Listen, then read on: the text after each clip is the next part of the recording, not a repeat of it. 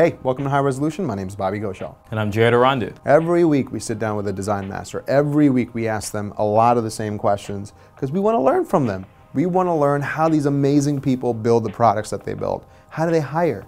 Who do they talk to inside of the company? How do they talk about their work? These are important questions. Mm-hmm. And today we're going to ask these questions of a veteran of the design industry. Who is it? That's Maria Giudice. She's a VP of design here at Autodesk.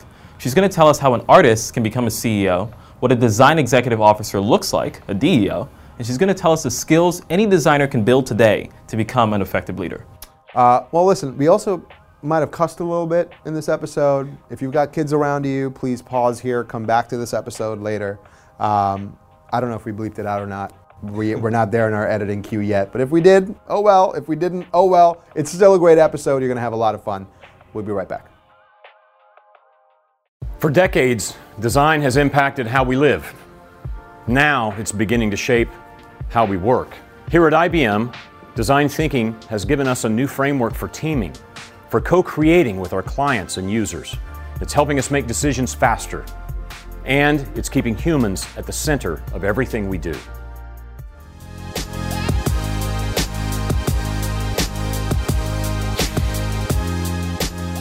All right, Maria, thanks for joining us. You're welcome. All right, so first question What's one thing about design that's clear to you that you don't think is clear to other people? Mm, yeah, I think um, I kind of talk about this uh, a lot in that, you know, I kind of grew up at a time when, well, first of all, people don't understand design. Mm-hmm. When, you, when you say, What do you do for a living? and you say design, what comes to mind? What would you say if I said I, am well, doing I'm a designer, design? so it's it's, oh, it's different. Oh, you don't count. But what would you say?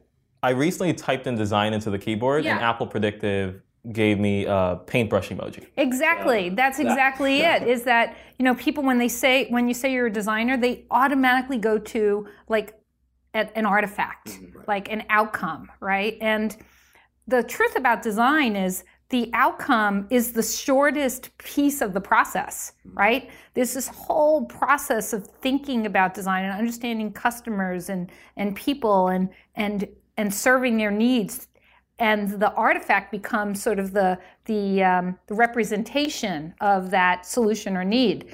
So the biggest uh, misnomer about design that it's just like this thing that a few people do, mm. right? And they will go to like whether it's a book or it's a website or something. They think of it, oh, you make that thing. Mm-hmm. But design, to me, um, and that's the noun of design, but the, the value of design is in the verb of design. Mm. You know, it's it's you know it's making something to change and have an impact on people's lives, and so that is, I think, the biggest um, misrepresentation of what design means. It's really not just about the artifact; it's the thinking, mm. and uh, you know, I think they people um, over over uh, index on doing but design is about thinking and doing, mm-hmm. which is why I hate the term design thinking. so we can go there if you want, but well, I could go on a whole rant on design thinking. Yeah. No, but it's interesting because I actually think the thinking and the doing helps lower the bar just a little bit. The, yeah. the, the maybe not the bar, it lowers the barrier of entry a yeah. little bit for people who don't consider themselves designers yes. but do know how to think. Yes. Right? They don't know the tools, but they know how to think well, right? Yes. They're they're analytical, they're thoughtful. Right. They don't move fast, they move slow, right? right? Um, well, that goes down to the also the other uh, sort of misnomer, which is um, who you know there's design and yeah. then there are designers right and so do you have to go to art school to have and have a degree in order to be a designer? Right. you know there's uh, you know design is is kind of a, a mindset. It's a way of life and when I joined Autodesk here, one of the first talks I gave was to really change people's um, definition and mindset about what design means. Mm. And I basically said, You're all shipping product, you are all designers. Mm. You look at the problem differently. If you're an engineer, you're looking at the problem differently. If you're a researcher, if you're a product owner, right. You're all looking at the problem differently, but we're working together in collaboration to create something on behalf of a person. Right that means you are all designers. Yeah. So I, design and designing and designers I feel like is often misunderstood. So you, you've you've written an interesting book Mm-hmm. called The Rise of the DEO, which which we have here, which Two we're going to get you. We're going to get you to si- exactly Yeah. HSN moment. HSN moment. Um, it's got a baby on the cover. I like Oh, that's that. a I love that. You didn't. a- You got to ask about the baby story. All right, we'll get. I'm Do you know the baby? The baby, baby. no, I don't know the baby, but it okay, has something alright. to do with drinking. Oh, I can't Oh. wait. So Okay. it can, this can be full circle. That's funny. At the end, you can talk Baby about the baby, and Yeah. we will be drunk, and then it'll it will tie everything together. Well, so you co-author this with with Christopher Mm-hmm. Ireland, um, and you guys coined a very interesting term, DEO. Yes. Which was like weird when I first saw it. Yeah, I thought, is weird. I, I thought it was a typo. Well, I thought it was a no. Well, no, I didn't even go there. DEO is God. Well, a D is Oh, right oh. next. No, Yeah. DEO is Yeah, right next yeah. to the C, and I thought it was you meant to type in CEO, but no, you Yeah. literally meant DEO. Yeah, right. So, right. Um, so, first, Yes. what is a DEO, and then how do you contrast that with a CEO? Yeah.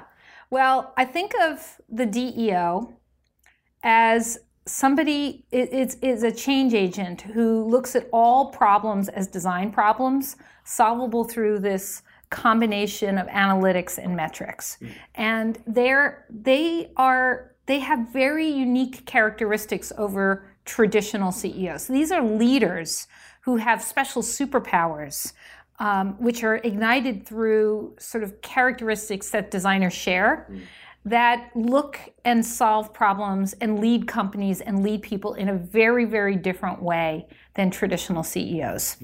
And it came out of the inspiration um, when I was running Hot Studio. So I was CEO of Hot Studio. Uh, Hot Studio was um, an interaction, full service, from strategy to uh, developing products, a full service company. And um, it, I grew that company from one to about 100 people over a 15 year period. And I was asked to do a TED talk, TEDx talk about, you know, the, the the intersection between design and business. And I remember saying something to somebody like, I don't do anything special. It's like I don't know, I don't have anything to contribute to this conversation. And a woman said to me, Maria, I've talked to so many different leaders and you do everything completely different than other people. Hmm. Had no idea. And she said, You know, you're not a CEO, you're a DEO. So um, she coined the phrase DEO. Ah. Yeah. The company was called Tech Talks, hmm. and I was oh. using them. Do you know Tech Talks?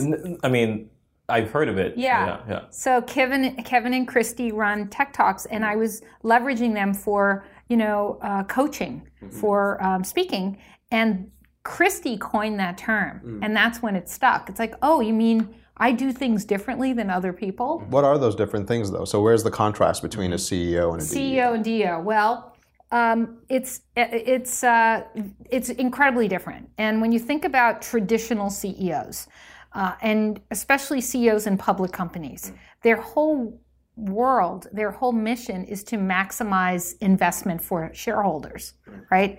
Um, but DEOs really are in it for uh, p- purpose. They're, they usually are very mission driven. They um, they're in it to because they care deeply about people and they want to they want to uh, solve their needs right they look for this combination of good product market fit and really kind of solving something that can benefit somebody whether it's very small like connecting people together or something big which is like curing cancer. So deos have a cre- put a creative lens on why and how they run their businesses. And they run their businesses uh, very differently than traditional CEOs. So the first thing is um, DEOs love chaos and change, which is the complete opposite of CEOs, which is about predictability and managing risk, right? So they love the concept and the messiness that comes with change because it's incredibly messy and um, can be unpredictable, but they thrive in that in that space.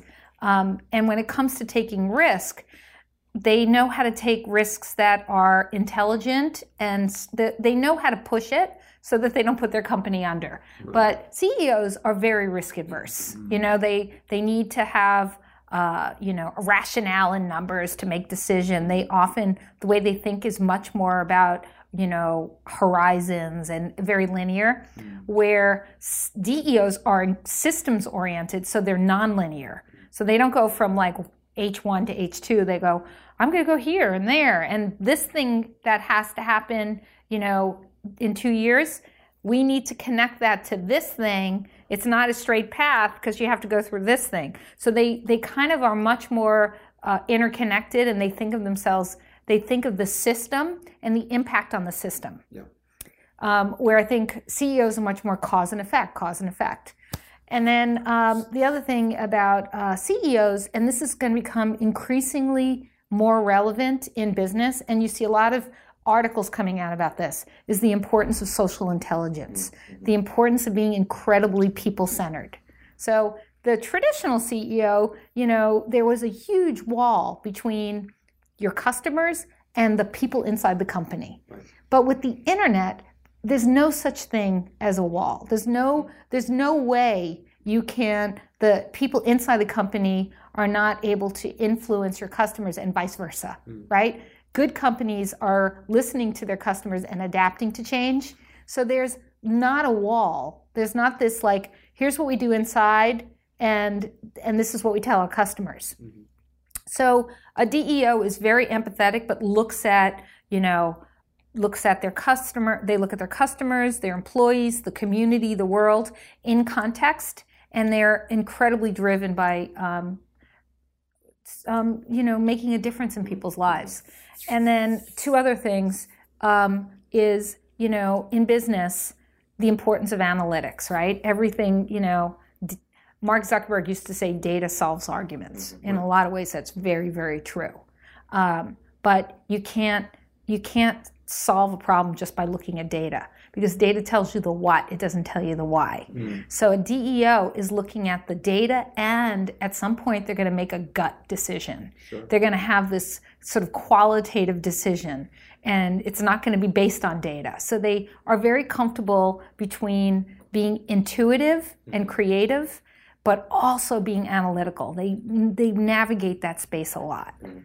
Um, and then the very, very last thing that DEOs do is that I think they feel that life is short, so they're there to get shit done. Mm. They're very, very purposeful and they're very driven to actually making an impact.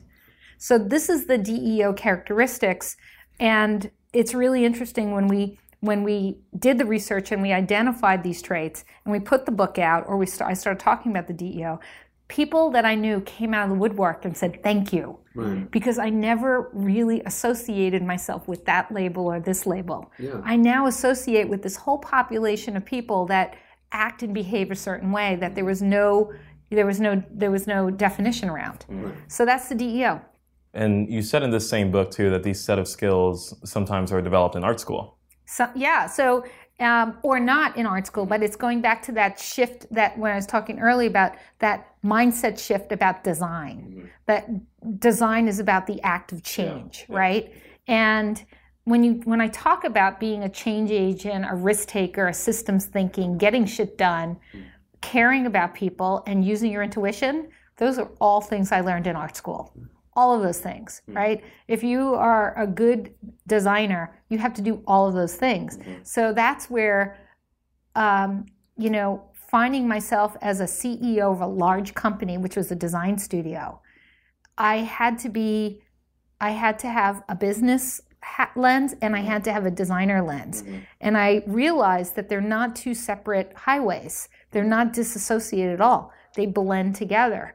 And these skills that I learned in business were all from art school. Mm-hmm. I never got a degree in business. I never got an MBA. Um, I feel like I have, looking at my, you know, uh, legacy, I've made some great business decisions my whole life. Mm-hmm. It's not accidental, mm-hmm. right? It's because I've had these characteristics that I just applied to business. Just to be clear, you said non-accidental, not accidental. Oh, what did? I say? No, I just want to make sure that Maybe I everyone need heard to it. drink. No, I want to make sure people heard it. So you're, you're saying it wasn't an accident; that it was mm-hmm. tuned by everything you learned in art. Yeah, it wasn't. It's not this uh, lucky break. Right, exactly. Right. It's this when you think about like treating. I I treat every every decision in my life like a design problem. I have two kids. I'm, you know, I run my household just like I run Autodesk, which my husband really hates. He hates this when I say that. But you treat every problem like a design problem, Yeah. and and you and and that's the superpower, um, and that's I think a, sometimes a threat to traditional business people. And they look at somebody like me and they're like, you know, you know, I- you didn't go to you know Harvard Business School like I did, or you um, but you know, I have the legacy to prove that I've made really smart business decisions using these criteria. So when you uh, argue for design-led teams, right? Yeah. Do you often find business people rolling their eyes? and and if so, like, what do you actually tell them to get them on board? Um, It's a brave question you asked because of all the alcohol you I know. do you want do you want the um, rated G answer or do you want the rated RX answer? Give us what you want to give us about. Yeah, give, give us the RX. Yeah. Give us the RX. No, no, no. Well, first of all, I try not to divide people that way, right? So it's so easy in companies to put people in categories. Hmm. They put them in the you're the business person, and here's the boundaries in terms you have to work. You're the designer, you only get this, and you're the developer, this is your job, hmm. right? And that's the problem in traditional technology companies is they they put these um, boundaries on people hmm. versus here's the problem we have to solve. What's your prote- your take? What's your take? What's your take? And I think for me, why I've been really successful starting in Hot Studio where I had clients is I never really labeled them as the business voice. I label them as a collaborator who understands what their goals are on behalf of their customers. So for me, I've always been, I've never felt like I've had to become speak the business language, mm. which you'll hear a lot of people say that. Well, you're a designer. You're going to learn how to talk to business people. I'm like, well, how about you just understand the context mm-hmm. and frame the problem differently so you don't label it a business problem or a design problem. Mm-hmm. That said, I have had people roll their eyes. Hmm. And because I think they come in with preconceived notions when they need a designer. They're going to come in with preconceived, especially, know, I joined Autodesk. You're going to get people who are like, oh, you're the designer. You're the one who's so generative. You never make decisions. Like, you know, people start putting these labels and then they create these personas based on what they think that person is. And so you, you need to know that going in. And then you need to break that, you got to break that shit down. you know, you just, you just, I just, ign- I don't even feel like I have to do, I have to do it. I So so if it's not a um, if you're not pitching it to them as like You're teams not, you're not like drinking, Bobby. yeah, you gotta catch up. Keep man. going. Yeah, because your, your questions aren't as interesting. I'm, I'm a lightweight. I know. I'm, You're gonna get me in I'm- trouble I know. in about I'm five totally minutes. gonna get in trouble. That's hilarious. Okay.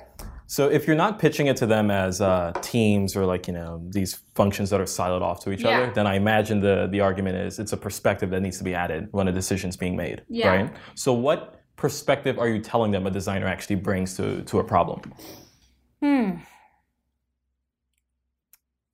Um, well, first of all, I don't. I ask good. I ask a lot of questions if I don't understand something. I don't pretend to come in and know, you know, what the product market fit is, but I know what product market fit is. So I think, I think you have to know. You have to understand the world in which you're working with your collaborators, right? So, um, so in, when the business person comes in and they're using taxonomy and language and they're looking at their tools and they're making business decisions, I have to be able to understand enough so I can have a, a conversation with them, hmm. right? Same with technology. Like I have to, I, I back in the old days when websites were gray, I used to code my own websites. I used to contact Lynda Weinman and figure out how to download the 216 color web safe color palette. yeah. Right? So I had that context, so I have enough knowledge about technology where I can have an intelligent conversation, but I don't go deep enough to fool myself. Yeah. So you have to know enough uh, uh, in order to have those conversations, and then I don't have to tell them anything, right? It's really about, and then I feel like it's their responsibility or it's my responsibility to, educate them about what design means, and not necessarily say a designer does this and these are the processes that you have to follow. It's much more about my job is to be the unrelented unrelenting, unrelenting. Is that the word? Unrelenting, yes. Unrelent um, customer advocate. You know, I I come in with the point of view that how are we serving our customers? Mm-hmm. What do they need, want, and desire from us? How can we help improve their lives? Mm-hmm. So I don't even talk about design. I might not even mention the D word. I would just come in and say, what's our strategy? Who are your customers? And how, based on what we have to offer them, what is the value exchange? So I, I, I use, I inject language that is that they they so they don't feel like I'm co- not coming in and going, well, we need a persona and it's going to take three weeks. Like once I start going into the design language, I lose them. Yeah. Yeah. Yeah. Talk, Right? Speak, speak their language. yeah Yeah, yeah. Well, you speak a language under and understand the landscape of the people that you're working with. Right. So Yeah. there's a lot of touchy design words. There's the D word, design, and Yeah. there's also the C word, creativity, right? Um, do you think creativity can be summoned? And like when you're interacting with non-designers in these teams, like are you are you sitting with them and working with them to Yeah, help? I think well, I, the way I say, everybody's born creative. Every single one of us. You you woke up drunk. You you were a kid, you were sketching, right? Yes. Did you say wake up drunk? You wake up drunk, I didn't and then you wake up drawing. I didn't say Yeah. wake up drunk, but you might have woken up drunk. I don't know, but you woke, you grew up with a pen in your hand. Remember when we were young and we didn't have any judgments about the work that we did, and our parents loved everything that we did and hung it on a wall? That's exercising our creativity without abandon, right? And what happens is something changes in the fourth grade. In the fourth grade, you start start um, diverging. You start somebody starts moving more towards math. The the the outcasts move to design and art, you know, and some people move to science, and suddenly they're in trajectories, and they're not necessarily um, exercising their creative muscle, or maybe they are, but in a very different context, Right. right? So creativity is a muscle that has to be um, exercised, and you never lose it. It goes dormant.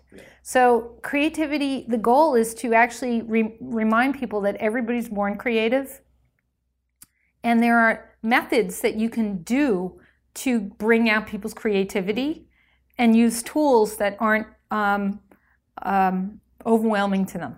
So you know, designers love post-it notes. They love. I love. I always advocate right on the walls. Hmm. Like use tools that everybody can use, so there's no judgments, or you create the conditions so that people's creativity can come out. You have to create a safe environment, and there's ways in which you can bring out creativity that they don't so that and we don't even call we won't call it we're bringing out your creativity you know we're hmm. just the goal is to get people to leverage their ideas and not put any judgments on that to create a safe environment where you can throw out those crazy ideas Yeah. and celebrate them and then that's when coming full circle when people start realizing that they are designers after all because they actually are creative Yeah. Do you uh, do you have when you walk into a room with people that you need to be creative in the moment? Do you have like any exercises or anything that you do with them? there's a yeah Like there's turn off the lights or something. yeah yeah yeah yeah we do shots Yeah, yeah, exactly. Gets By the way, this is very. Isn't ve- this good, is Bob? ve- it's, it's delicious. Yes. But this is a very underestimated way to get people to start being creative because this does the one thing you need people to do.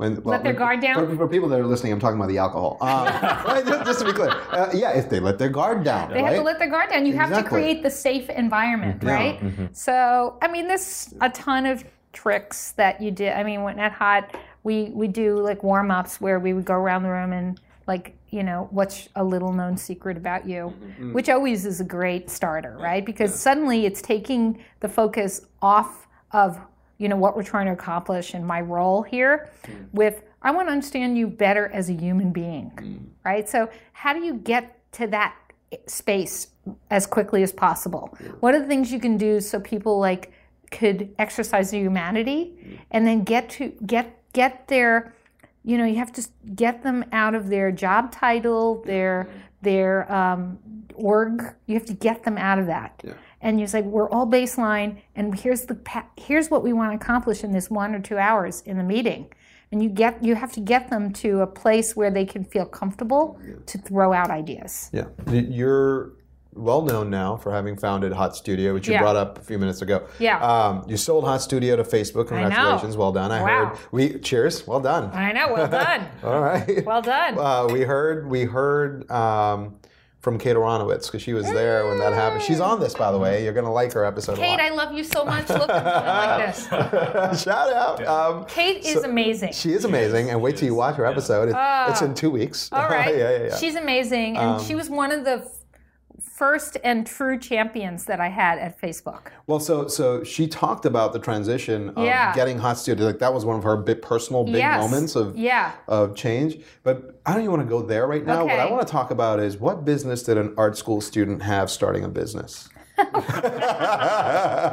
What were you thinking? Yeah, yeah. Why? The dirty little secret about starting your own business is that most people don't realize they've started their own business. Mm. That is the dirty little secret. okay. Um, in so in my context, uh, I was working for somebody. I was working for Richard Saul Wurman, and um, I decided to quit my job for a number of reasons. Um, and you know, I think the, the biggest reason was I was 20 in my late 20s, and my friend wanted to travel for three months, and I was ready to make a big change in my life. So you you know you have those milestones in life when you realize that you know maybe you need to kind of cut and do something different and differently. And uh, so when I came back from traveling, uh, I started freelancing. Essentially, I started freelancing. Uh, I had a really strong um, skill. I had skills in tech, uh, understanding the intersection of design and technology because I joined um, the understanding business here in San Francisco at a time when technology computers just landed on com- on desk on on desks of designers. It was like Photoshop 1.0, Illustrator. It was like the frontier. And there was that was that period where some designers really embraced the technology and some just ran to the hills. And I embraced technology. So I had this skill set around understanding how technology can make design happen. I uh, had real deep understanding of information design and cartography and all these things. And so my um, when I came back and started freelancing, I was getting a lot of work based on the things that I was already good at. And what do you do when you're when you're busy? You mm-hmm. ask for help, so you mm-hmm. bring people on Ah. right? So you ask, you know, you get, how do you scale? Mm-hmm. So I was like, I'm busy. I need somebody else to help me. So you, that's how businesses really, a lot of businesses start that way, which is I need somebody to help me. I'm going to bring this person on. And then you bring this person on. And you're like, you look back and go, holy shit, there's a lot of people working here. Yeah. I have to put structure around this. Uh-huh. And then you figure that out. So like every company size, when you start with one and you have like less than five people, you design that experience, you design that company for the five people. Mm-hmm. Then you keep getting busier, hopefully, if you're successful, and suddenly you're 10 or 15. Mm-hmm. That's a completely different way to organize and design a company. So you're going to have to redesign. And then you go up to 35. These are major business milestones. You hit 35, you have a whole nother level of like maybe you have to bring on managers and you have to bring on a dedicated accountant mm-hmm. or and you have to have a lawyer, right? Because your risk is higher. And then you're like up to like 75. And it goes up and down, right? Because the economy is so uncertain. And you have to be able to be resilient and flex and you have to predict you know when you're going to do really well and you hide money in the mattress when you're hiding doing really well and then you use that money when you're doing badly so these are the kinds of natural things that you figure out when you're thinking about your business as a design problem When did you recognize that the skills you learned in um, in school coming up was actually going to help you in that business? was Oh, it like wow. in the moment or hindsight looking probably back? hi- hindsight looking back Yeah. so drink you're not drinking here. I'm, I'm oh. far ahead. Jared, Jared's you might almost need, out you of might it. need Yeah, another I'm- drink I'm waiting for you guys to you catch might up. you might need a refill We'll do it at break. We'll do it at break. We'll do it at Okay. break I'll come back All with right, a yeah, full. there's yeah. Paul's- yeah. I love that Paul- Paul's Paul- bringing us Paul's the- bringing us. All right, we got to do the switch. we got to do the switch. Look at you, Ja- Jared. I You are in it. I love it. Are you a lightweight? I'm not. Oh, look, Clearly, he's gonna, look at him. Oh, look at him. He's like sharp. We're like losing Yeah, it. Yeah, we're losing it. I'm just was- watching you guys pay. Yeah. What was the question? so one thing that's very interesting is that um, you've worked on interactive projects, websites, Yeah. apps since 1993. Yeah. Right? Um, a lot has changed on the web since Yeah. then, right? So what wasn't clear Right. about design back then in Uh-huh. digital design that is clear to us now? And then as an add-on to that, what do you think is not clear to us right now, or at least clear to the industry right now Yes. that might make more sense in like a few years from now? Yeah, you know it's really interesting that um, starting in interaction design in '93, and now here we are, what 20 years plus later. yeah. There are a lot of things that are still the same. It's pretty surprising. That's right. There's some good to that. yeah, yeah. And you know, back then it was sort of the wild frontier, and one of the, the reasons why I adapted so quickly to interaction design was because when I was doing information design, when I was designing for print, um, it was like in my early 20s. I was working for Richard Wurman here in San Francisco, and one of my projects was the US Atlas. It was the first atlas that was ever designed and produced using the computer to film. And the project that it was an atlas of the US. And there were 25 people working on this project. Mm-hmm. So 25 unique designers designing maps that had to look like one person did it. Mm. So it was incredibly collaborative. It You're not talking about digital. You're talking about an actual act, draw, like a, drawing a drawn map out, using right, Ad- Adobe right. Illustrator. Right, right, right. We would we created it, Adobe Illustrator like 1.0. so you know, so we had a ha- like you guys have the ability to like auto curve type. We had to hand rotate type along a curve. Yeah, I uh, geek out on that. shit. Yeah, you have layers now. We had to like do layer manually. It was, you know, we figured those things out, but the big takeaway was the value of collaboration and working together as a team. And that when I when I transitioned into interaction design, it was also a team. You know, you're not designing in a vacuum. You're not this solo designer in the corner who's taking all the credit. You actually are part of a team and you have responsibilities and you have to act like a team because you're creating one thing together. Mm-hmm. That was an easy trend. That was like, oh, I, I already check, check the box. I know how to do that. And then in terms of like, back then in 93 we were all trying to figure out well how do you actually make this happen? How do you design a website? No there's no book yeah. which is why i wrote uh, elements of web Was, design. was the was the word website weird back then? it was web yeah. Do you capitalize web or lowercase web? No it was web world wide web. Incidentally funny story. My colleague nathan shedroff who was doing interaction design way before i was when he was running vivid studios and he told me i'm pivoting from cd-roms to web and I was like, I was looking at Mosaic. I'm like, that shit is never gonna take off. It's like you're, you're, you know, and so like that's the running joke with it. He's like, I was like, it's never gonna take off. But then I started doing websites in '94, and I really loved it because um, it was required to you were required to collaborate with multiple people but the other thing that i loved which was different than cd-roms is that if you understood how to develop how to code mm. you can design. Mm-hmm. Where in cd-roms when you were a designer you would be like i want to do this thing and you go to a developer and he'd go can't be done.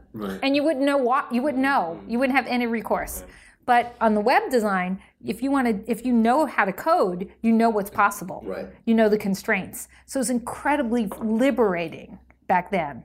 And that still applies here hmm. right? So there's a lot even though the technology has gotten better and the, the promise of the web was always there it was really about timing. Like when you think about the dot-com bust and you think about all those uh, pro- web properties that failed like pets.com and stuff it was just because it was too early right? And there was a i forgot what which one was the one where it was a shopping site it was a grocery shop site where It's you not diapers, not diapers.com. It's uh, No. I know, I do know. Yeah, what was Uh, that one? Instacart? Well, not Instacart. No, no, no, you I were know probably one- weren't even born I Jerry. know, I know. you probably don't remember I'll stop throwing out names. but it was like it was like a site that was actually going not to Instacart. But ship groceries Yeah. right Yes, Yeah, yes, and that yes, was what they told Instacart as a model for not doing it died, Yeah, yeah. right? And now what do we do? Right? so it's yeah. it's about timing. A lot of this is about timing. Right. So a lot of this is I feel like we're more in a continuum. Mm-hmm. Um, with- Delivery.com is that? Was that? no, it was that? wasn't delivery. Sorry, I I- didn't I cut you forgot. off. Yeah. Somebody's going to have to post Yeah, that we're, in. we're, we're gonna look it up. Yes. What is it? All right. That's that is for the audience. The homework Yes. for you. The YouTube. homework for the iTunes. audience. Before we go to break, though, so just Yes. real quick, Oh, we have what, a so what? Yes, we do have a break, and we're gonna re up on these drinks. If I we know, can. Um, we are. So, the second part of Jared's question, I just want to make sure we capture that Yeah. because you you took us down memory lane. Yeah. But what isn't clear to us now, to the industry now, that you think will be clear in the next couple of years? In the next couple of years. Ten years, fine. Five years, whatever you want to go. Um, well, I think that we are transitioning from like, uh, here's what a person needs, here's a solution, like problem solution kind of experience, to uh, looking at uh, data as the canvas and the um, it, the sort of the atomic the atoms that will enable us to deliver experiences. So so we're transitioning now where and this is going to have a huge impact on design where right now we like use our process we do our research we understand what people need and we're very we're very delivery focused on that. But it's going to be more like what does somebody what is the potential of this product or service? And then what do we need to know about this person to deliver experiences that are direct that can get a result a lot quicker. So i look at things like alexa right, which everybody's using now and i mm. love to hear about stories around alexa. I remember siri back in the day. That's the world right where technology is so invisible that they're just technology is just listening all the time.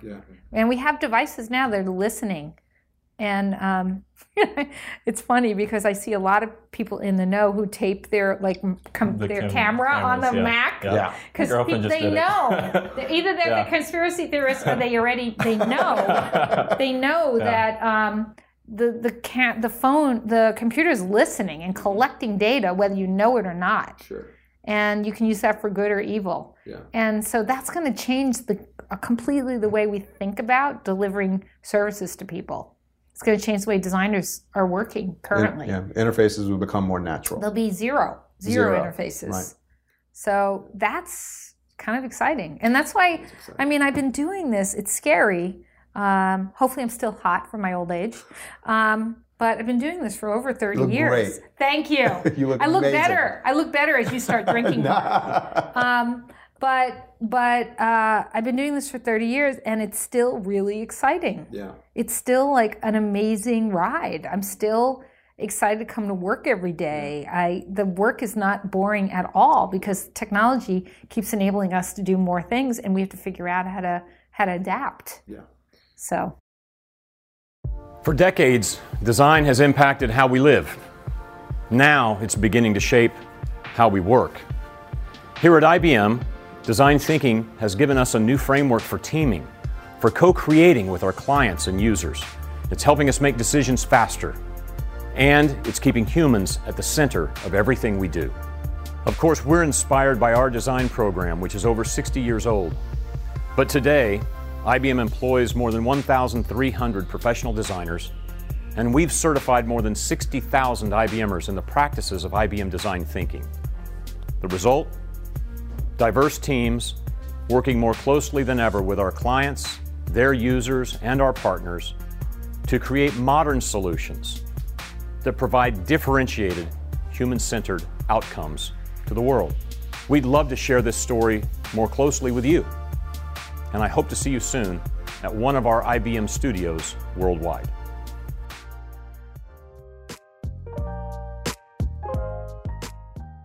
We'd also like to thank our friends at InVision for their support.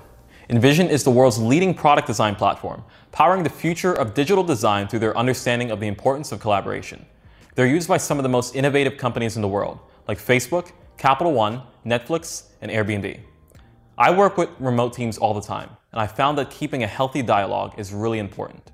Without it, building strong work relationships gets a lot harder, and that leads to poor collaboration. I've also found that prototypes are a great way for me to show my full vision for a design, and this helps cut down a lot of back and forth. InVision makes all of this really easy. You can rapidly prototype your designs and collaborate across every stage of your project, taking your ideas from concept to code. It simplifies virtually every aspect of the design workflow and makes collaboration a core part of the process for everyone, from project managers to designers, developers, and writers. Teams that build digital products are at a serious advantage when they use InVision's suite of prototyping and collaboration tools. It's the best way to get everyone on board. Visit invisionapp.com slash high resolution for three months free.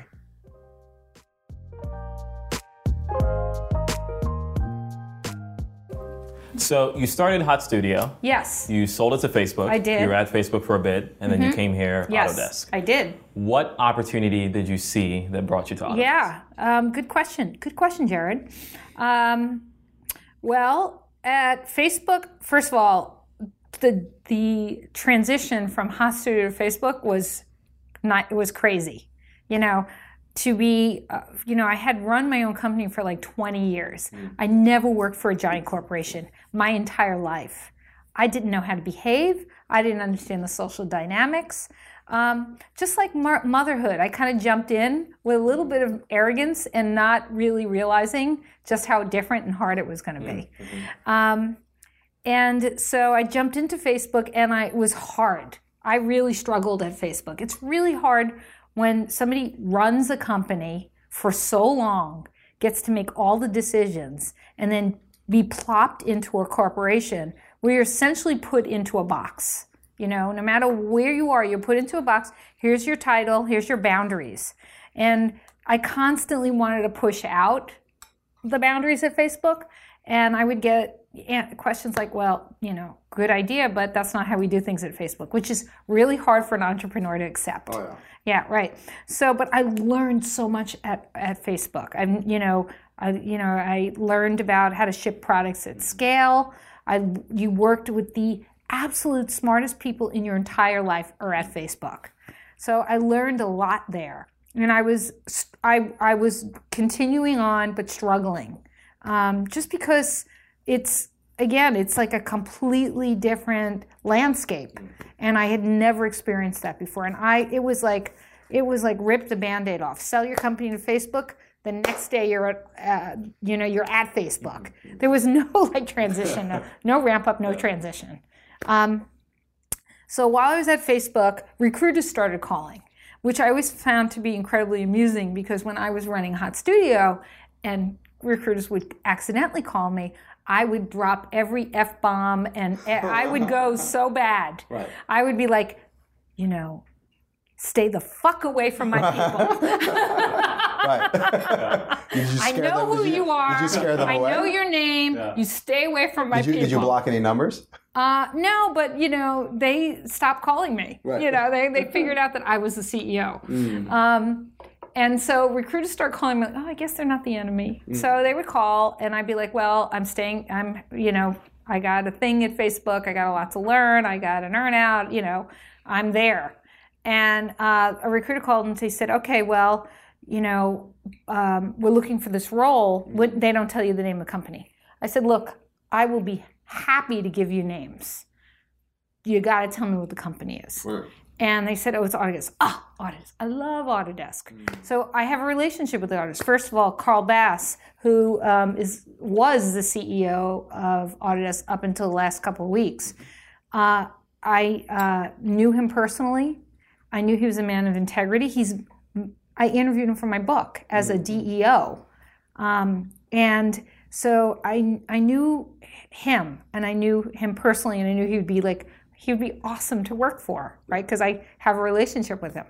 And he's no bullshit. Um, also grew up on the East Coast. So we have that thing together.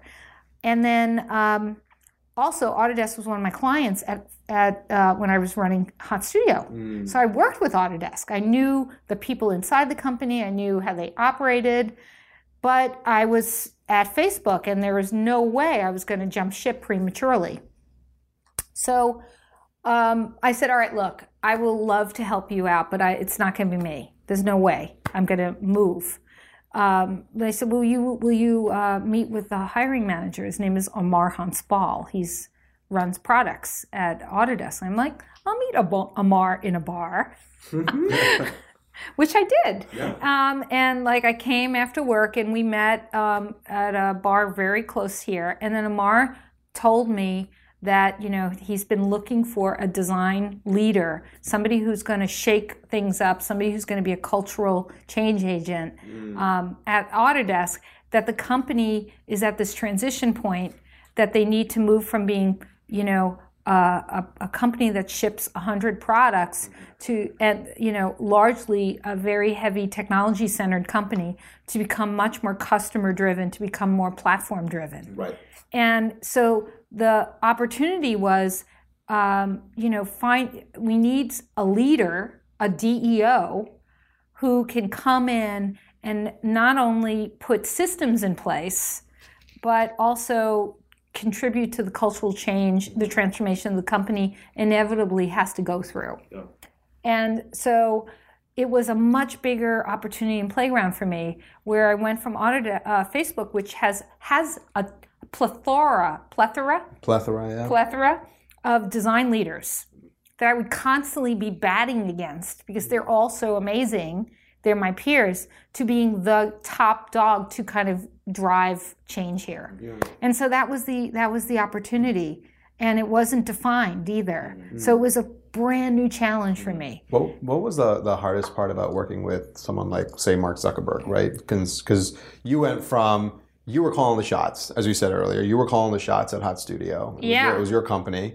You got acquired. Now you're now you've got a new boss. Yeah. right? And your new boss is like maybe antithetical to everything you are, right? Like you're you're kind Yeah. of carefree, like you're energetic, yeah. you're a ball of energy, you're creative, and like he is super analytical and also creative, but completely different personality. Like, Yeah. how was that relationship? How did you guys work It together? was. Uh, I wasn't close to Mark Zuckerberg, although when I was, uh, they did. There was. There's a whole story in terms of when I met him for the first time, him and Sheryl. But I was so intimidated. Mm. I mean, the whole time I was at uh, at Facebook, I had imposter syndrome, which most people at Facebook have, Uh-huh. Mo- because you're surrounded by the uh, most amazing people. At at Facebook. You're surrounded by so many smart people. You all, you, every single person feels like they suck Right. at, at Facebook. You know, um, it's and that's that was hard for me to, but. Um, being in the presence of both of them, that was that's a lifetime uh, experience I'm never ever going to forget, because Mark is a DEO Yeah, sure. he's he's breaking the paradigm of what a traditional CEO is, Yeah. and and and Sheryl as well. Um, and the the two of them together are incredibly powerful, and they feed off of each other. Yeah. So the other thing about a DEO is you need to have a very strong number 2 You as a DEO, you know what you're great at, and you know what you suck at, and you find a partner who's going to shore up the things that you're bad at and and elevate the things that you're great at. And they have a relationship of trust. They are a superpower. They are co-ceos um, and i was totally intimidated by him and I, every time i would get in a room which a lot of people do you I, i'd be like nothing i'd be like I'm talking to you, but I couldn't have How this did he take conversation with Mark. Oh, yeah. He's probably used to that. Ah, you know, he's so used funny. to people like uh, you know being intimidated. Right. Um, and because you're surrounded by so many smart people, you are so afraid to open your mouth and say something stupid. Right. So that was that was a really great life lesson for mm-hmm. me. And the fact that I struggled at Facebook and you know, I can look back in retrospect and say, "Oh, that was a stupid move or I should have done this or that." It was a complete learning experience. And now I could tell that story to people who are struggling in their own company. Oh. Right? I can tell people who come to me and say, "You know, I'm really like having a hard time at work." And I could say, I had a hard time at work, and here's here's what I realized. Here's what I did well. Here's what I didn't do well. Here's some of my lessons. So the fact that I went through that transition at Facebook, and and I don't feel like I did, I did, I was hugely successful. I also know what it's like not to be in a job that leverages the best of what you have to offer. Mm-hmm. And and there's this quote that I like to say at the end of every talk I give around the DEO, which is from Lady Gaga. Do you know it? No, I I don't. I thought you did all the I- research. the, the quote that I heard you say uh, was the Steve Jobs quote, I think. oh yeah, no, yeah, no, you. I'm disappointed, Bob. Sorry, go on. So Lady Gaga has a song, and she in the song she's like, um, "You were all born superstars. Go and find your own stage." You know that song? know what what? is it? Is I it which one? that. It was that song. that. Superstar. Is it I'm, Superstar? I'm like Yep. pop deficient. You so are I don't pop know. deficient. So I don't know. Jared gets it. What is I it like? love Taylor Swift. Oh my Swift. God. I love. Please come back to Spotify. Taylor Swift. Oh my please. God, Taylor Swift. I love Taylor Swift. I don't- I She's don't great. love- I don't love Taylor But but Lady, I love my Lady Gaga my too. 14 year old daughter loves Taylor Swift. Well, uh, whoa. I know that's hold too on. young for you. Well, no, whoa. That's not where I was going with that. well, listen, I okay, love, I but love Gaga says too. that, right? Yeah. And she said, and it's really about, to me, what I love about that is that everybody has an amazing uh, superpower. They have something to offer in this world, and sometimes they don't find it in the job that they have. Mm. And so you should own up to that. And I really feel like I don't know how you guys feel, but as I get every day I get older, and now I'm in my 50s, and like people that I love, either I know personally or you know people in my uh, generation are dying, and it makes you realize. This is the sad part of the. This is the sad part, but you realize how precious life is. You really do, and I do, and I like don't want to waste. I don't want to waste one day Yeah. In a job or doing something that I don't love to do. So I really want to make sure. Jared dropping dropping stuff. You should cut him off. Yeah, yeah. Totally cut him off. Look at him. He was the one that said he was he wasn't the uh, he The was lightweight, the lightweight. yeah, we yeah, were the lightweight. exactly. We're not dropping it. Well, hold on. I want you to finish your Okay, thought because I think okay. you were going somewhere sweet All right. with that. Yeah, yeah. I was being very poignant, and then Yeah. you screwed it up, I'm- Jared. I'm so sorry. Yeah, but um, you know, you you just you have to love what you do every day. Yeah. And if you're in a, a situation at work where you're not happy, you don't have to be in that job. You could figure something else out. Yeah. So I have two kids. I have a 14 year old and a 16 year old, and my son Max is a junior in high school right now. Hmm. And I, I love I love the fact I, I treat my kids as test subjects. I mm-hmm. have my whole life. Perfect. And so I'm watching and I'm observing him and I and I realize and he doesn't know it. He's in like the thick of grades and and SATs and all this stuff and I keep reminding him that it's like the at the end of the day the grades matter a little bit Right. right? Because your college, the college that you go to, it gets you your first job. It doesn't get you your second one. Yeah. And it's more about what is the thing in life that you are going to light up. Yeah. And don't focus on what you think you should be doing. Yeah. Focus on the thing that you will love to do. And kind of coming back full circle, art school. My dad didn't want me to go to art school. He wanted me to go to Yale. I had the grades to go to Yale. Um, I was one of those people who were really smart but didn't but looked like a drug addict. So I really kind of got I was I was okay in school, you know. but I was really Took me a smart. second to laugh at that. Yeah, yeah, yeah, yeah. I was like, I had looked like a drug addict, but I was like, I was like in the top three percent of my class. Right. Um, and I don't. And now I lost my train of thought. Why did I say Well, that? it sounds like for you, it was the pedigree of character, not the pedigree of your degree. yeah, you. right? fa- Like yeah. that's- Oh man, my father wanted me to go to law school. Yeah. And he's like, "You're going to throw away your life going to art school." And of course, I disagree with everything my father said, which is what your job is Right. to do in life. That's what you did in the 70s. yeah. You disagreed with your Yeah, dad. you disagree. Yeah. Um, and um, and so I got it. I sold. He wasn't alive when I sold my company on Facebook, hmm. but he was alive when I grew my company to be hundred people, and he was so blown over that hmm. this girl who had an art degree, a BFA hmm, That's awesome. at Cooper Union, was running this crazy large twenty million dollar company. Yeah. So you know that's that's what I try to impart on my kids that it's like you know you got to find the thing, mm-hmm. And then and then you'll be okay. Yeah. So it seems that you kind of found a thing here at Autodesk. Yeah, found my thing right Yeah. now. And you mentioned that the role you played was, or the role that was pitched to you was that of a change agent, right? So what did your first six months look like here? Yeah. What did you prioritize? I treat every problem like a design problem. So I joined the company, and um, incidentally, uh, I when I got an offer at Autodesk, when they they said we want you, and I said I can't leave until X number of months mm-hmm. in the future. Mm-hmm. We did not sign any paperwork. We shook hands. which was amazing in today's age. Mm-hmm. Is like it's like I he's like they you know we want you you're the right person we've been looking for somebody like you and i'm like i can't leave until this date Right. and it was months and months and they basically waited That's awesome. And it was no paperwork. It was like i signed paperwork when i quit my job. So that setting that was already like set up this incredible relationship with my boss which was based on trust and you know being a person of their word. Like we had a gentleman's agreement going in. So already starting it was on a good foot because we trusted each other. Or a ladies' agreement. yeah, ladies, yeah. Um, and um, and then he's like, okay, what are you what are you gonna do? What's your plan? I said, I don't know. I said, give me three months. And so what I did was um, I did I you know what good designers do? You do your research. Yeah. And so I spent three months traveling the world and hanging out in offices all over the world and talking to as many people who would talk to me. So there were what, 8,000 people at Autodesk. I spoke to hundreds in a short period of time.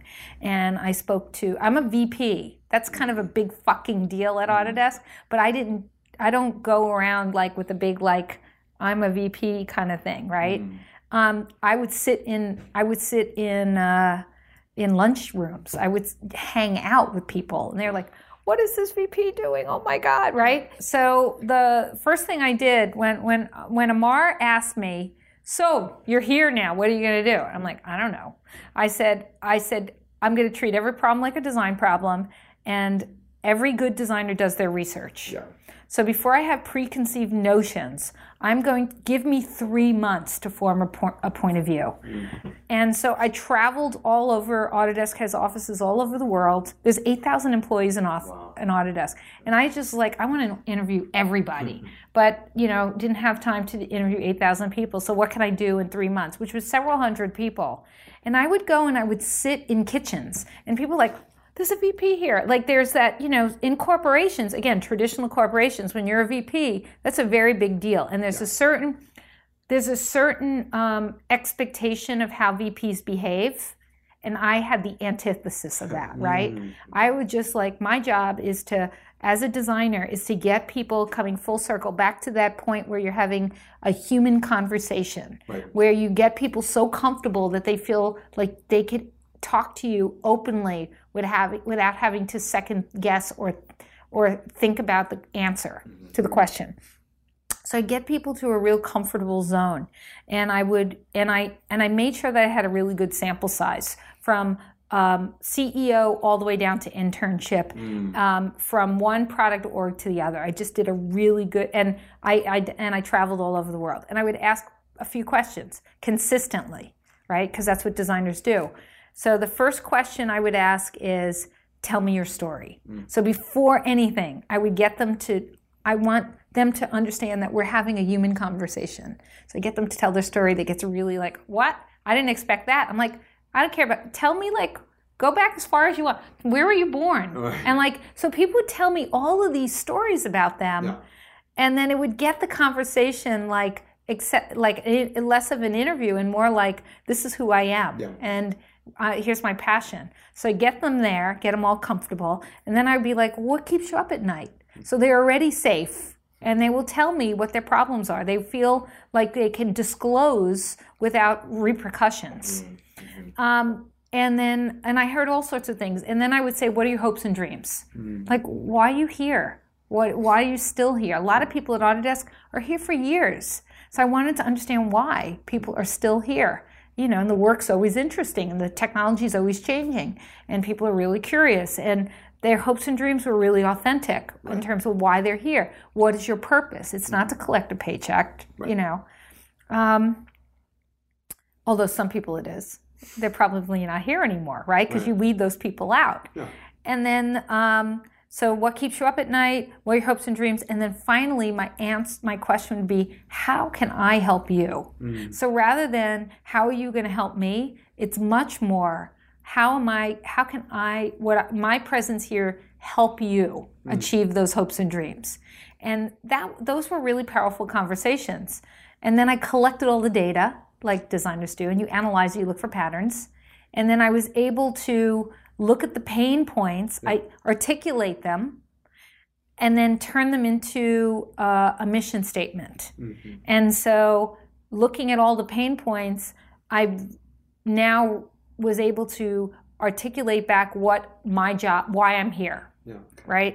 So the, there's four.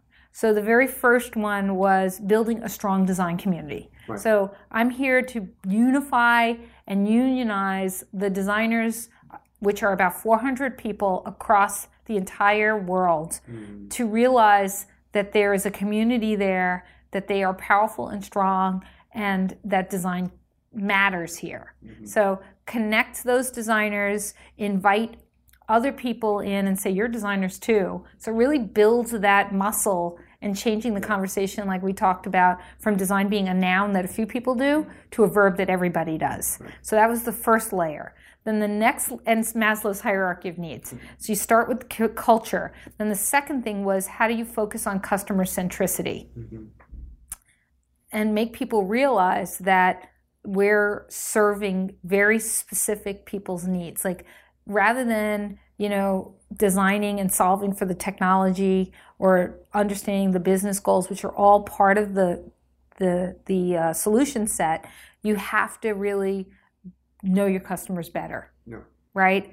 And and you have to understand their anxieties and their pain points, and a lot of things that uh, you you have to uh, have the foresight to really understand the problem. I used to say there's the problem that your customers tell you, and your job is to understand the real problem, which they're not going to tell you, ah, right? So how do you get to that lens? So focusing on customer centricity and get everybody on board that if you're designing products, you should be actually talking directly to customers. A lot of developers don't feel like that's their job. It's everybody's job to interface and work directly with customers. So that kind of change, and and br- building research as a not as a nice to have, but a must have. And we got a long way to go, but it's really about strengthening research as a muscle and as a discipline here at, at Autodesk. Then the third tier, which is the one that I'm in right now, which is cus- uh, connecting experiences. So we're really moving from a company that ships over 100 products a year to customers to becoming a platform customer and and understanding the connective tissue hmm. between our customers work streams and workflows. So rather than being very vertical i'm in autocad and these are the things i do and then I, you know, I'm going to actually move into this other product, and these are the things this product do, does. It's like, what's the prod, what's the customer's journey? How do we help enable them? How do we break the walls down of products and think about serving a customer like, you know, uh, in a in a seamless way? So programs that we're driving now, which is like a uni, like a HIG uh, pattern library, like what designers love to do, is like, you know, so that's the big thing now is like having a unified point of view of what it means to be an Autodesk product versus being AutoCAD or Revit. That's what I'm working on now. And then on the very top is shipping quality. So you can't talk about shipping better quality until you fix all the other things. So at the end of the day, we have to ship better experiences for our customers. Yeah. And so, what does that mean? How do you define quality? How do you measure it? How do you teach people what the quality bar is? Um, so, that's the other thing. So, uh, to recap, building communities, focusing on customers, connecting experiences, and shipping quality. And so, that has been my platform since since the the three months in. Yeah. And then I build programs to support all four of those things. And I create work streams across the company. So I have a quick question about how your designers design. I we have like so many more questions for you. We just don't have time. We could keep going. We we This we, could be like part three. it's not like you're running out of film. well, no, but, but we are yeah bad battery. That's the yeah. Oh, Paul's very tired. Um, so okay, you guys do something pretty special at Autodesk, Yeah. right? So it, this is it's different for you because you come from a lineage of i mean you're classically trained in, in art and design Yeah. and then the agency that you started Yep. was focused on websites apps that sort of Yes. thing you went to facebook social apps Yes. Mm-hmm. right now you're here at autodesk autodesk isn't autodesk is building the apps Yes. for people that build the world. Yes, right? exactly. So how what like what what are your how do your designers inform their design decisions? Are they all industrial designers and software know, designers? Like really, how does that work? It's really like that's the other thing. It's like complexity on steroids here, Right. right? Be- and because we create the software for people who make things, Right. Right, and that's like that's architects, that's um, engineers, all flavors of engineers. Yeah. People on in on the in the construct in construction, right? There's manufacturing, Right. people who are actually product design, and then people in factories who are Mm-hmm. like drilling holes, uh, additive and subtractive manufacturing, 3D. I grew up in a 2D world. I didn't grow up in a 3D world. Yeah. Um, and uh, so the learning curve is huge, right? And uh, that was the one thing I was really afraid. It was I was excited because I'm learning again. I'm in my 50s and I'm learning all about 3D, and the, and that's tran that whole industry is transforming. Yeah. But I was also like really intimidated because you have people who have incredible deep knowledge. Yeah, no kidding, In yeah. order to design those products, mm. you have to really understand your customers. Mm-hmm. And it's like really deep, complicated stuff, mm-hmm. right? So, um, and so you have to be, first of all, you have to acknowledge the fact that if you're not working specifically on a product, you're never going to have the deep context to make design decisions that are very detailed, right? So, and I don't have 400 people reporting to me. I have 15 people reporting to me. Right. And a large part of my job, which is exciting and a challenge, is they don't report to me. So I mm-hmm. have to like entice them to, they have to believe in my mission. Mm-hmm. They have to believe in the collective. Yeah. They have to unionize around my ideas. But at the end of the day, they report up to their product teams. Right. So it's a very interesting, um, it's a it's a challenge Yeah. and it's a conflict, but it's a healthy conflict for the most part. Sometimes we have fights, but but it's a healthy conflict that you have practice, which is across, Yeah. and product, which is vertical. And you need both of those. You need people who can go incredibly deep and make decisions based on what they know about the customer. And then you need people who are incredibly broad, the T shaped model, who can connect the dots. Yeah. So I live in this world of like connecting and context. Yeah. And then I have to rely on people to be really beholden to their customers and understand their customers' deep context. Yeah. And so the people who work directly on products, which is essential, they have to have, be have be experts in the field. Yeah. But it's it is it's huge, and so it's overwhelming. Yeah. It's very complex. We create really powerful products and powerful software, but I do not believe our products have to be overly complicated. Sure. I believe that it's really easy to deliver complexity. Mm. It's really hard to deliver simplicity. So, a big part of my job is to challenge the um, amount of complexity that our products have. I feel like in the old product world, like enterprise product world, you would ship a product and then you would spend a lot of time training people how to use the system. My my goal is to remove the training. We sh- our product should be so e- intuitive that you don't need somebody to like spend like 40 hours to tr- to, to learn how to use the tool. Yeah.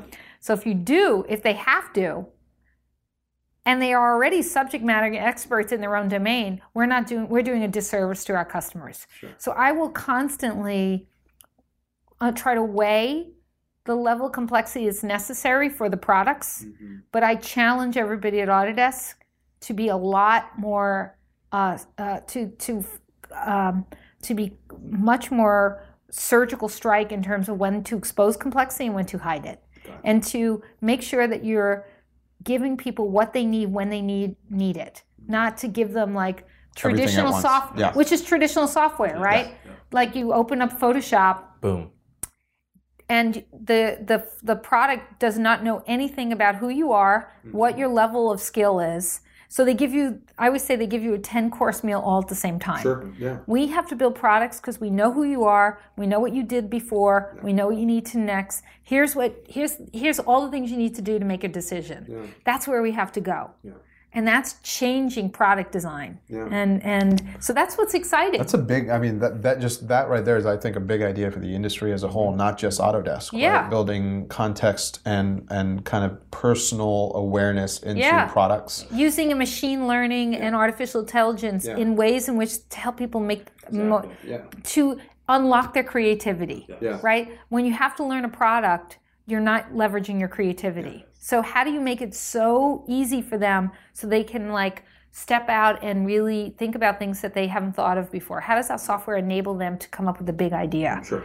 um, and remove the learning curve? Well, we unfortunately now need to go to community questions. You on our- drank. on our. la- I know. I'm- you're I'm- out of you're I'm- out I'm out. Believe me. I'm, How are you I'm- feeling? I'm well in. Whew, I am buzzing. All right. how are you feeling jared I'm feeling good. Gee, I, I- I just want to also point out that we. I feel like I'm the most sober person, which is very shocking. I think Incredibly gone- shocking. I, what is shocking is we've gone an entire hour without actually describing the DE, like what DEO stands and for. And this baby. Um, oh yeah, we didn't talk about the green so, baby. So before we get to the baby, baby's what, good. what is DEO? Just spell it out for us. Design Executive Officer. And people ask me all the time, why the word DEO? Why not CDO? And I'm like, it's all the same same stuff.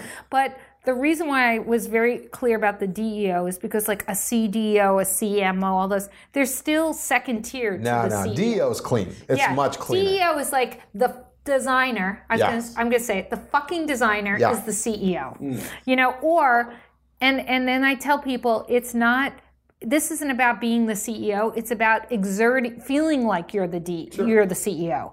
Like the, having, you can be a DEO in every level of the organization. It's leveraging those skills as an intern, as a middle manager, as you know, whatever. But it's like shoot for the CEO title. Don't don't don't go. You know, don't feel like designers can't aspire to that. All right, we're, we're going to go to community questions next. is that? we, We we, gotta we gotta go. We got to go to community questions. You next. can't talk Let's about just real quick. What's Give us the rapid baby, fire. the Give us the rapid baby. fire. What- what's I'm that telling you, baby? we're, we're like an hour and a half into this thing. I know. Go on. What the is green baby. The green baby. Okay, what is the green baby? Okay, so there's this amazing company, uh, design company that I work with, uh, Albertson Design. Yeah. um, uh, who helped me design, who did the visual design of this book. And I'm like the worst client because I'm a designer. So you can imagine what a hard ass I was about like the design of this book. Um, anyway, so the cover is always the most contentious thing um, when you're designing a book. And I was just like, he would show me uh, these uh, comps, and I'd be like every week, and and he'd get increasingly frustrated because I'm like, I love the typographies. There's something missing. You need something, and I could tell he was getting really. And we don't. We would have to meet on the weekends because I had already sold my company to Facebook, so I could only work on the weekends to do this book. I was halfway through the book when I sold my company, so he had to meet me on the weekends. The guy had a life and I would go to his house. And um, one day I showed up, and you could tell he was at his wits' end with me. It was like 10 a.m., 11 a.m. I come and I show up in his studio, and he's drunk. Like, you know, like he he was like started drinking early, and I was like, oh fuck, this guy's drunk. and um, and uh, and he had the cover up, and he had this cover like on the wall and I was like, and you know, I didn't like it, Right. and I was like, what the fuck's baby? It's green baby. what, what, you know, it's a It's like a little jaundiced baby. it's yeah. a fat green baby. What were you thinking, right? Yeah, and so then you use, then you go to the art director Yeah. like speak. Conceptually and directionally, I like it. But, you know, like you, you know, you know, you throw that on, right? You gave him a shit yeah, sandwich. Yeah, yeah, yeah. You like you use the language which was directionally I like it, but you know, in the head you're saying this is shit, right? But you're like, I, I like where you're going, but help me understand what your rationale is. You know, that bullshit, right? You know, of course he is a designer, so he knew what I was doing too. And then I started drinking, and you and liked we, you know, like this is coming full circle. And I'm a lightweight, Yeah. like you are, because you're smiling like crazy. And like in like a half an hour, I'm drunk, Yeah. and he's drunk, Yeah. and I'm like, Oh, I love that cover. That's like a brilliant cover. That was like an amazing cover. That is awesome. And that was it. Yeah. And then I loved, I was drunk and I loved yeah. the cover. And then I like take a picture and I send it to Christopher Ireland, who's not drunk. She's mm-hmm. somewhere else. And she's like, you know, I trust you, but I'm kind of like questioning your, Conceptually. your- I'm questioning why you love this cover so much. But she went with it. Yeah. And so the publisher also went with it too. Like, I don't know where you're going with I this. think it's different. I, I think it's yeah. kind of cool. And and so that's that was it comes full circle. We started Yeah. drinking and like, you know, at the end of the day, if you need to make a decision on a cover of your book, Take a shot. Get take a shot. okay, listen, we gotta go to community Oh, you questions now. gotta We go. gotta do it. Community so we've got we've got community questions. We've got five questions we want to get through with you. Our community reached out to us and they said, Mm. "Oh God, I'm feeling so loose. I'm feeling so fired up." Okay, um, our community Yeah. they reached out to us and they gave us five questions. What's the hardest one on that up. list? It's the last one. It's the Okay. well. I don't know. I don't actually say- think you're going to find the last one pretty easy. Okay, all right. Uh, just you have a lot of context. None of these are hard. These Okay. are these are all fun. I'm, I'm Uh, gonna get like A's and. B's on these questions. Okay. You're not going to get graded, but everyone answers them. All everyone right. answers them. All right. So the first five question is, how do you explain the role of design to people at Autodesk? Mm. Well, I think we kind of covered that a lot in that um, I invite them into the process and I tell them they're part of the process. They're part of design. That you're not, you're not. It's not a separate thing. It's just like if you're responsible for shipping product, guess what? You're a designer. yes. Yeah. Welcome to the team. awesome. yeah. The second question is how is the design team organized at Autodesk? Yeah, they, um, you know, they there's no centralized. Like I don't have everybody rolling up into into me, um, which I think is a good thing because our products are so complex and complicated. The designers all roll up into the different product organizations. So there are currently four different product orgs, and in each org there's multiple products. So we have a we have product owners, product line leaders, and they're my peers. And so I work with the product line leaders, and then each one of them has a senior designer who reports directly to them. And I think of them as sort of the board of directors, mm-hmm. and I work with them on setting sort of design policy at Autodesk, if you will. And then they then have autonomy in terms of how they run their different groups. Right. Um, when you're the only designer at a business, how do you convince the leadership of that business of the value of design? Um, I, I think we also covered that in that you should never feel like you have to convince somebody about the value of design. You just basically have to assume that you're equal and that mm. you ask questions that are very much driven. So you don't even like, you don't even say like design doesn't get any respect in this world. Yeah, it's yeah. more like speaking their language. Who are our customers? How are we serving them? You know, how do we make, you know, like what's the relationship to the value that we're giving them? What is the business giving them? And what are we asking for in return? What's the value exchange? So it's really about not at all trying to like defend design, but to kind of realize that you have a superpower and you just basically focus on the customer's needs. Yes. Cool. The next question is how should a designer or how do designers measure and present the results of their work at Autodesk? Uh, yeah, it. I think with, with anything that you do, any any activity that you do, you have to understand the intent of that activity and the outcome that you're looking for, right? So every every decision that we make, you should always ask the question of what does success look like? How do mm-hmm. we know when we're mm-hmm. successful, mm-hmm. right? Because the metric will change based on the thing that you're doing. And I think designers have to realize that that there has to be you have to be moving the needle and there's there's qualitative information that you might have to gather which is like using uh, you know talking to people and gathering information in a nonlinear way and then there are tools to gather um, uh, quantitative information. So being clear on why you're doing it the outcome that you expect and how you know you've been successful then you could put the measurements in place to prove that you've been successful or not. And if you're not successful you're like okay this didn't work. How do we pivot? So uh, the other thing about designers is they have to be adaptive. And we didn't talk about this, but failure's good. Yeah. Like I fully expect. I'm in my second, moving into my second year of Autodesk. Like I said, I'm not the shiny new person anymore. Mm. I'm going to be like knocked down like you cannot believe this year. Mm. It's there's a great book by Seth Godin called The Dip, mm-hmm. where you kind of like everybody has that exciting moment, and then you hit this mm. plateau, and then you dip, mm-hmm. and you either will crash and burn, or you will gather your stuff up, and you will take stock and soar. Mm-hmm. And you have to be prepared for that and adapt and be okay. And you should you should feel empowered to say I fucked up. Yeah. You know? Or we fucked up. Or we fucked up. Yeah. And it's okay. It's like we fucked up, but here's how we learned and here's how we're changing. So we can end with this last question. Okay. Um, and then the condition of us shutting everything Is down this is this going to be like what's your must- favorite curse word? Like the guy not- from not Actor your, not Studio? Your, not your favorite. No, this is actually a good. This is a good question. I think it's going to be really. Oh, that, that's an interesting question too. Um, all right.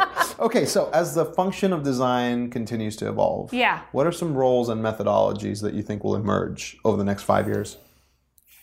Well, I'm really interested like this whole idea of zero interface and machine learning. Yeah.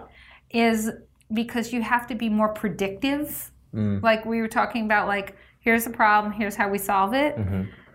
That's changing the way designers have to, because you have to anticipate. Yeah. Like, you have to plan for machine learning. Yeah.